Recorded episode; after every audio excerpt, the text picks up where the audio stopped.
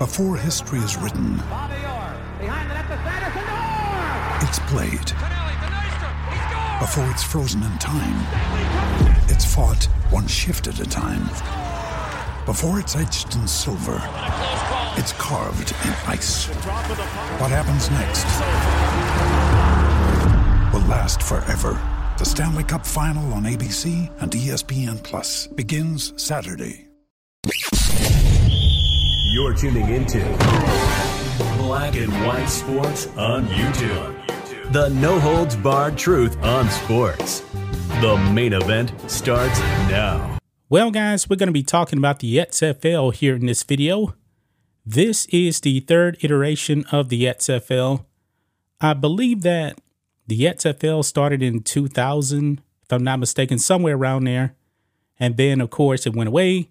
And then in 2020, the XFL came back under um, Vince McMahon. And then, of course, the virus shut down the whole season. And then they went bankrupt. Dwayne The Rock Johnson comes in, he buys it. And just this past spring, this year in 2023, the XFL made its third return. And maybe, just maybe, third time is a charm. I believe that's what the old saying is.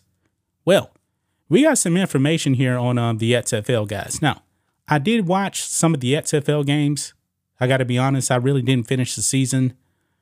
I think that um, Rhodes actually uh, watched um, pretty much every single game, if I'm not mistaken. But um, for some reason, I just didn't watch the XFL. Now, when I was actually watching some of the games, it was pretty disappointing, you know, to see the attendance at the stadiums.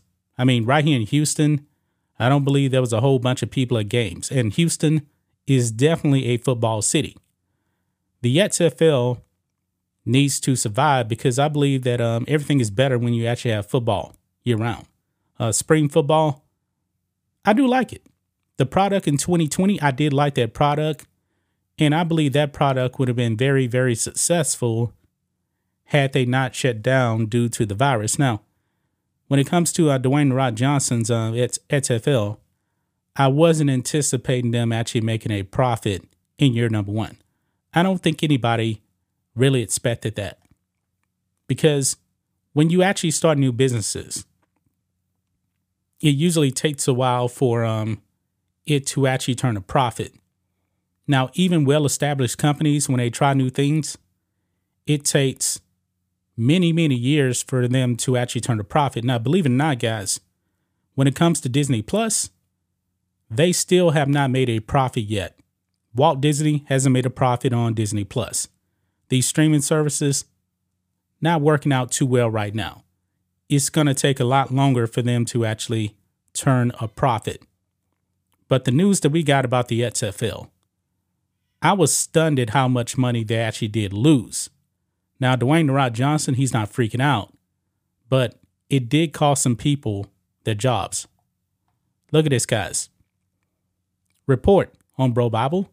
Dwayne Johnson's XFL lost $60 million and had to cut workforce. So people lost their jobs because I was astonished, guys. They lost $60 million. That is a lot of money. But let's read some of this, guys. In a disappointing turn of events, Dwayne The Rock Johnson's uh, revitalization of the XFL has faced significant financial challenges during its first season in 2023.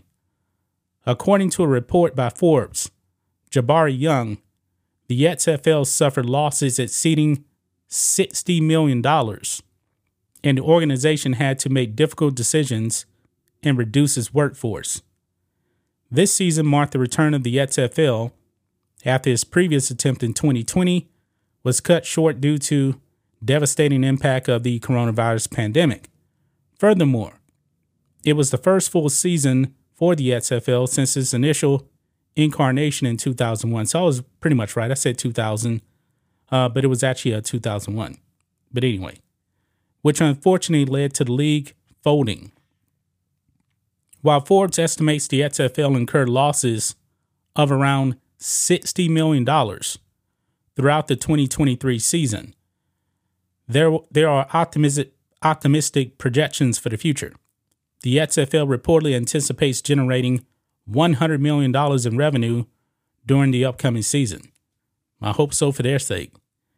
It is worth noting that approximately 25% of Leeds' income stems from its broadcasting deal with ESPN, uh, which pays $20 million per season.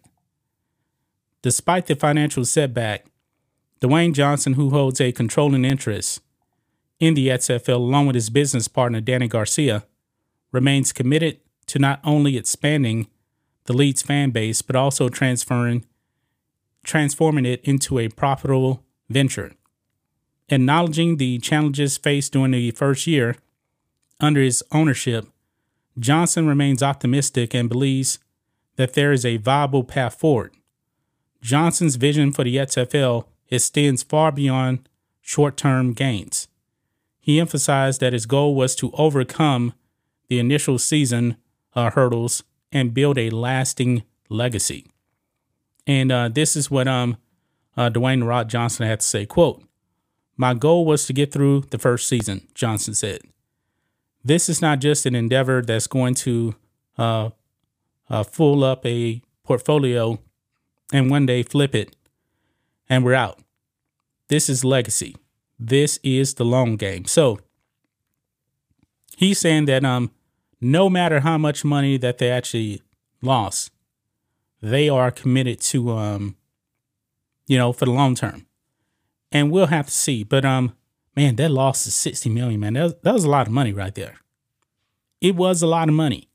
Now if they're anticipating um revenue of um, 100 million. I don't know their expenses.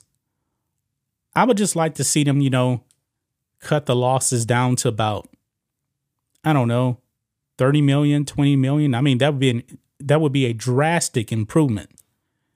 And I believe a lot of people would actually feel like, um, yeah, that sounds pretty good going forward. Uh, we're getting close to being profitable, but we'll have to see. I know that there's been talks also of the XFL combining with um what's the other spring football league?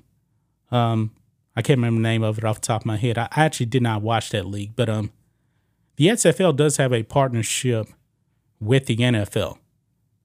I want to see this league succeed, but I am astonished, you know, that um they lost that much money in the first season.